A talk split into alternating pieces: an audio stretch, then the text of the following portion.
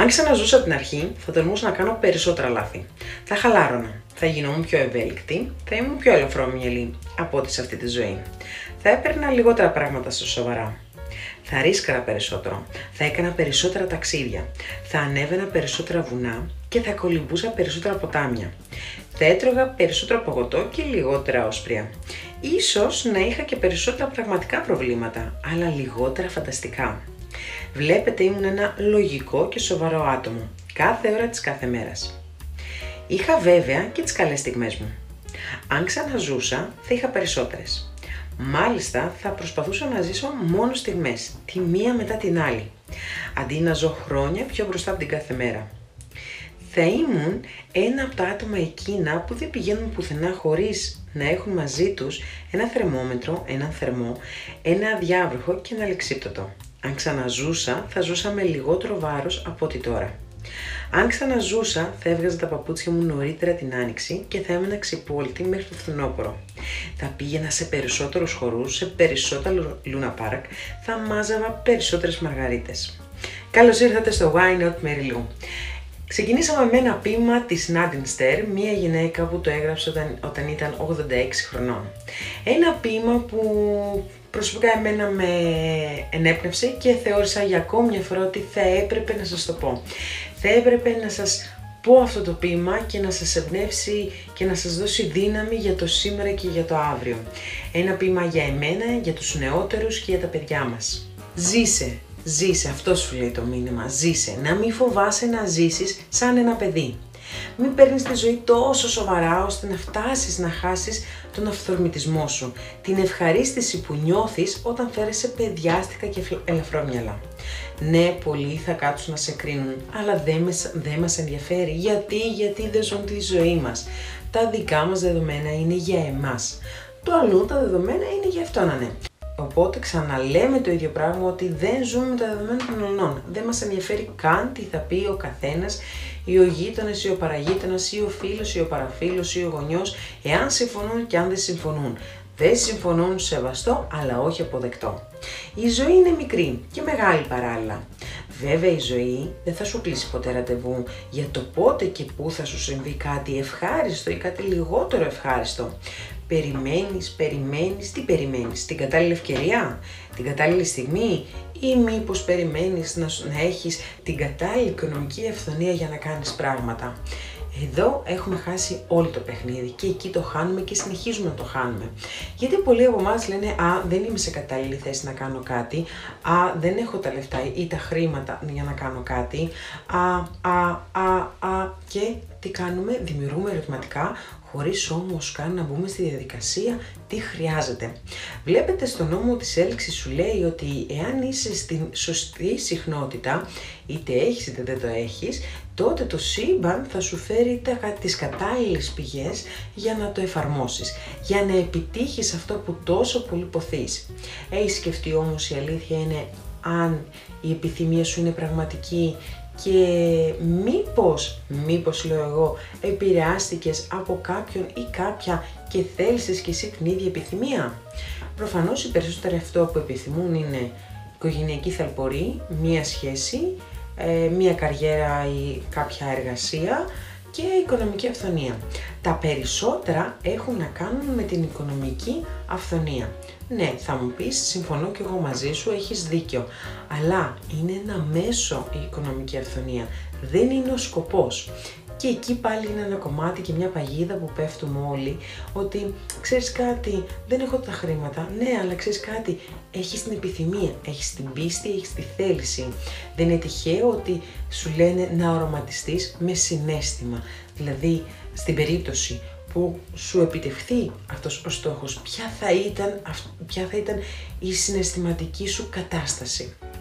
Ζήσε, μη φοβάσαι να ζήσεις, θα το λέω και θα το ξαναλέω. Δεν ξέρεις αν αύριο θα σου χτυπήσει ο χαρούλης στην πόρτα και θα σου πει έλα μαζί μου. Δεν το ξέρεις. Δεν ξέρεις αύριο μεθαύριο στα επόμενα πέντε λεπτά τι θα σου συμβεί.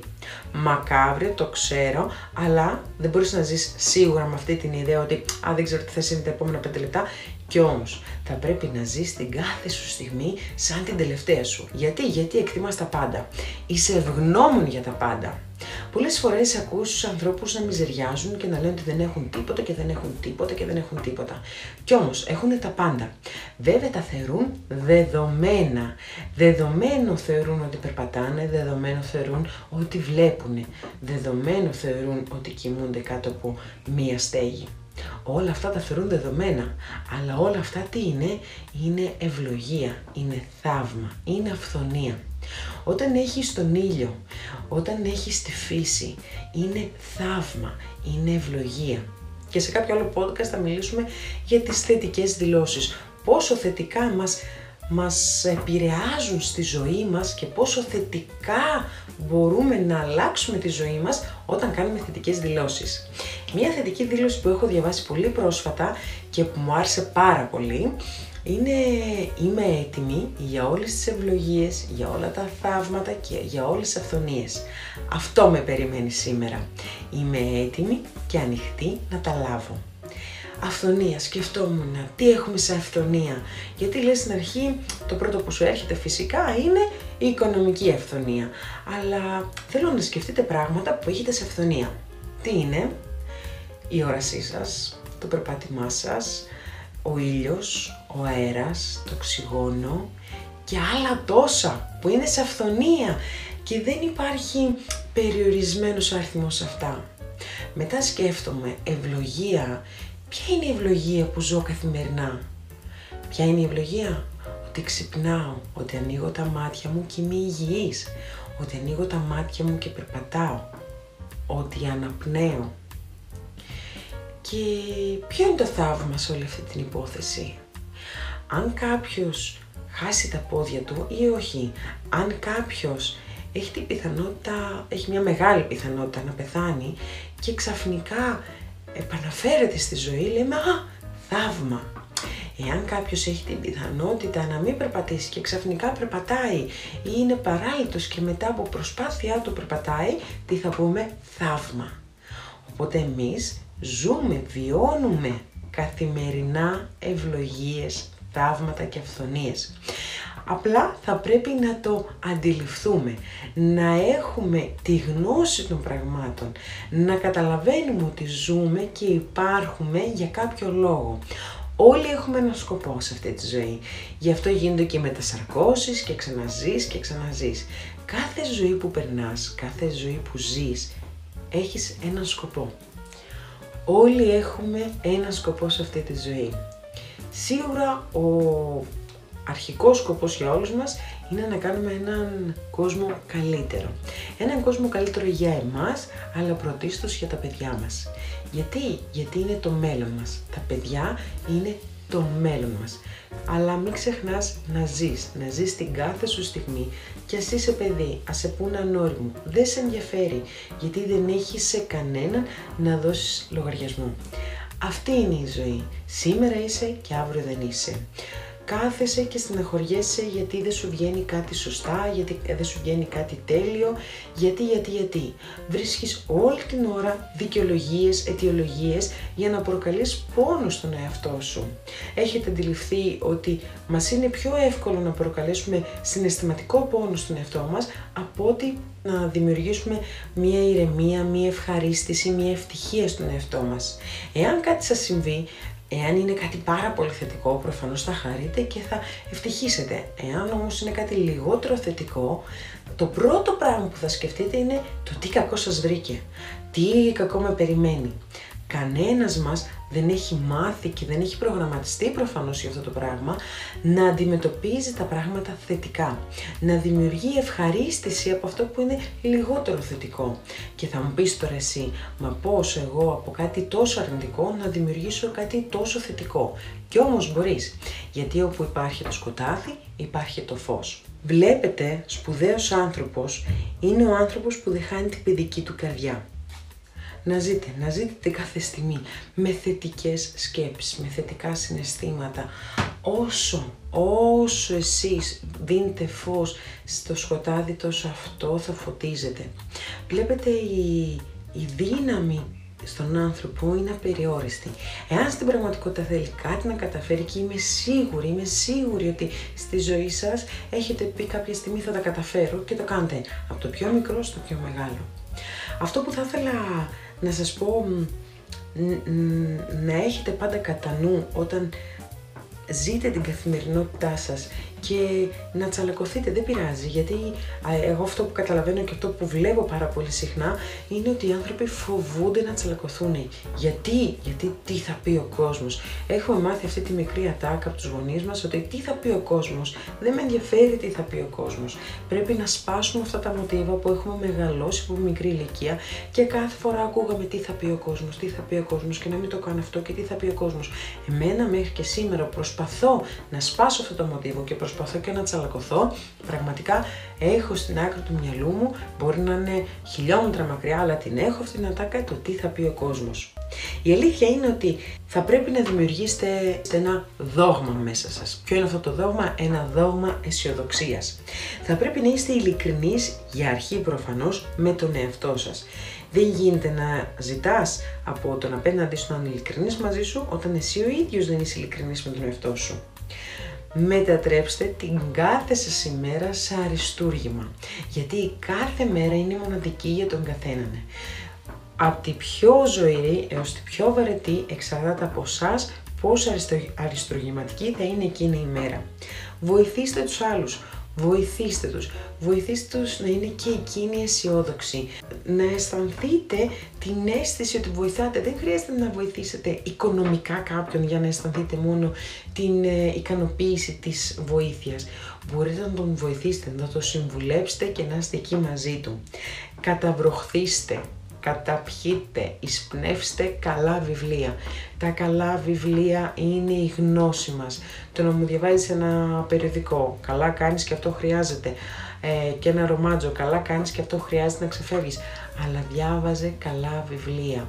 Και λίγο αργότερα, κρατήστε το αυτό, θα σας πω για ένα βιβλίο που διάβασα απλά ένα απόσπασμα και μου, μου δημιούργησε την επιθυμία να πάω να το αγοράσω, να το διαβάσω. Κρατήστε το. Φτιάξτε ένα καταφύγιο για τις δύσκολες μέρες. Φτιάξτε ένα σημείο στο σπίτι ή να πηγαίνετε κάπου βόλτα όταν αισθάνεστε πιεσμένοι, καταπιεσμένοι και θέλετε κάπου να ξεδώσετε, πηγαίνετε κάπου που το θεωρείτε ένα ησυχαστήριο για εσάς. Να ηρεμείτε και να έρχεται η ψυχική σας ηρεμία σε ισορροπία. Προσευχηθείτε για καθοδήγηση και δείξτε ευγνωμοσύνη για τις ευλογίες της κάθε, της κάθε ημέρας. Γιατί κάθε μέρα με κάθε τρόπο ζούμε μία ευλογία, μία αυθονία και ένα θαύμα. Και μία είναι το λιγότερο. Άλλοι ζουν και πολύ περισσότερα και η ευγνωμοσύνη μας δίνει ακόμα, ακόμα πιο πολλά. Και για το κλείσιμο θα σας πω λίγο για το βιβλίο που σας έλεγα για τα καλά βιβλία, γιατί όντως τα καλά βιβλία μας βοηθάνε να, να αναπτύσσουμε την προσωπικότητά μας. Διάβασα ένα απόσπασμα πάρα πολύ ωραίο και ουσιαστικά μας λέει πώς μας επηρεάζει το όταν κάποιος θα μας δώσει μια ταμπέλα ενώ δεν είμαστε, επειδή δίνουμε κάθε φορά την ίδια ταμπέλα και την ίδια ταμπέλα, ο άλλος και να μην είναι, θα γίνει στο τέλος. Είναι από τους άθλους του Victor Hugo και έχει να κάνει με τον ήρωά μας τον ε, Γιάννη Αγιάννη. Όταν ο ήρωας Γιάννης Αγιάννης αφήνεται ελεύθερος από τα κάτρεγα, νιώθει μόνος και αβοήθητος. Παρότι όλα αυτά τα χρόνια που πέρασε υπό την επίβλεψη της γαλλικής αστυνομίας, ουδέποτε αποδέχτηκε το χαρακτηρισμό του εγκληματία. Το μόνο που είχε κάνει ήταν να κλέψει μια φραντζόλα ψωμί για να ταΐσει την οικογένειά του που πεινούσε. Όταν τον αφήνουν ελεύθερο, ανακαλύπτει ότι δεν μπορεί να βρει μία τίμια δουλειά. Τον περιφρονούν και τον απορρίπτουν επειδή ήταν πρώην κατάδικος. Τελικά, αβοήθητος όπως νιώθει, αρχίζει να αποδέχεται την ταυτότητα που του έχει επιβάλει αυτός ο κοινωνικός χαρακτηρισμός. Πλέον είναι εγκληματίας και αρχίζει να φέρεται αναλόγως. Μάλιστα, όταν ένας καλός επίσκοπος τον περιμαζεύει, τον ταΐζει και του παρέχει στέγη για μια νύχτα, επιβεβαιώνει την ταυτότητα του εγκληματία, κλέβοντας το ασημένιο σερβίτσιο του ευεργέτη του. Όταν η αστυνομία σταματάει τον Αγιάννη, για έναν έλεγχο ρουτίνας δεν ανακαλύπτουν μόνο ότι είναι πρώην κατάδικος, αλλά ότι κουβαλάει πάνω του το πολυτιμότερο αντικείμενο που είχε ο επίσκοπος. Έγκλημα που τιμωρούνταν με ισόβια καταναγκαστικά έργα. Όταν φέρνουν τον Αγιάννη ενώπιον του επισκόπου και του παρουσιάζουν τα στοιχεία, εκείνος επιμένει ότι το σερβίτσιο ήταν δώρο και υπενθυμίζει στον Αγιάννη ότι ξέχασε να πάρει τα δύο εναπομείναντα αργυρά κυροπήγια. Προς ακόμη μεγαλύτερη έκπληξη του Αγιάννη, ο επίσκοπος κάνει το γενναιόδρο ψέμα του αλήθεια.